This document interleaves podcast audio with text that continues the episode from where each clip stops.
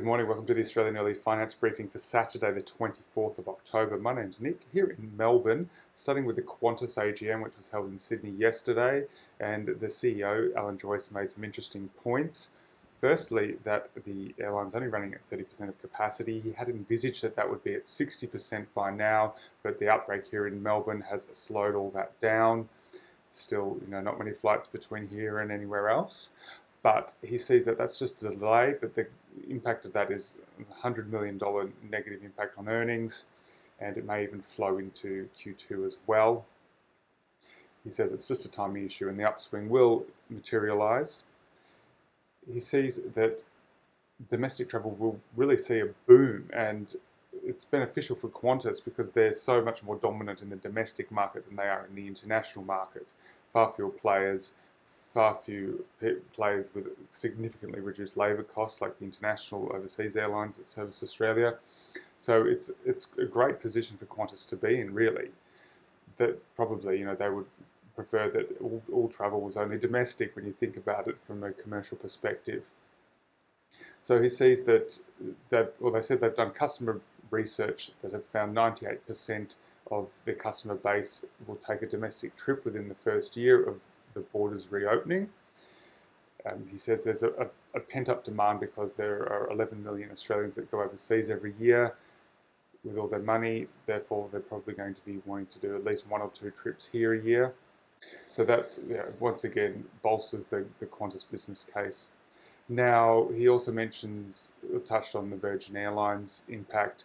He says that he doesn't see them really impacting their corporate travel market because they're sort of moving down market under the ownership of Bain, that they will be far more competitive on the sort of the, the small business and the personal travel segments. But he says that yeah, corporate travel, they think they'll increase their market share to 80%.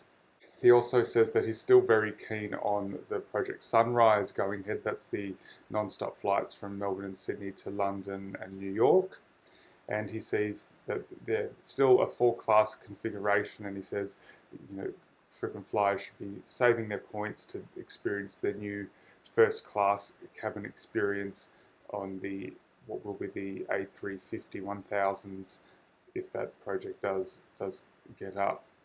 He doesn't see international travel happening anytime soon. He mentions that New Zealand, Fiji, Singapore, Japan, and Korea could see some level of international flights next year, but services to the US and the UK would not be expected until late 2021. Moving to the US now, and Moderna, manufacturer of one of the leading coronavirus vaccine candidates, has completed enrollment of its 30,000 participant phase 3 trial. They have injected 25,650 of those 30,000 with their second and final dose of the vaccine. And about one third of the total number of participants are people of colour. So positive there, and that does connect a little bit with what Donald Trump said in the presidential debate yesterday that the Moderna is a leading one and there will be an announcement in a couple of weeks. So strong news there that pushed Moderna's stock price up 3.5% on Thursday. And as we've mentioned in this program before, it's up a lot. It's up 262% this year, but that's a lot lower than where it was at its peak, I think, back in August. Staying in the US now, an RW Baird, an investment bank that has had a sell rating on Tesla, has switched it back to buy. It's quite interesting seeing their sort of logic behind why they've done this backflip. So, as a bit of history, they were very bullish on Tesla for a long time, the electric car manufacturer from California run by Elon Musk. And they earlier this year in January, they said it's time to sell, it's cash in on all the gains that have made. Since then, Tesla stocks have risen 405%. So they're saying that they've made a mea culpa and their recommendation was clearly incorrect the justification for going back to a buy, and they've lifted their target price now to $488.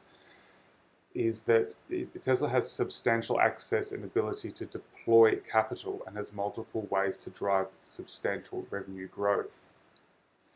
They say Tesla's competitive moat over its peers is substantial and growing, and it's enabled by, by rapid capital deployment.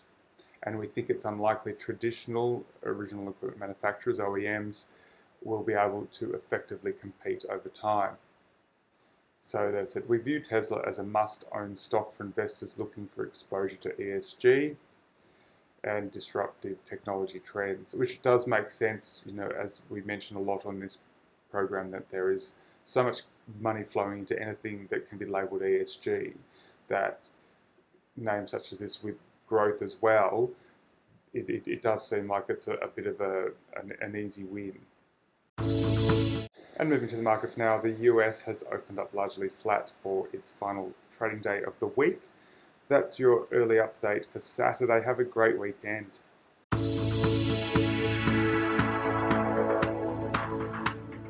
This podcast is for investment professionals only and should not be relied upon by private investors. The podcast is provided for informational purposes only and does not constitute financial advice. The values of investments can go up or down, so you may get back less than you initially invest.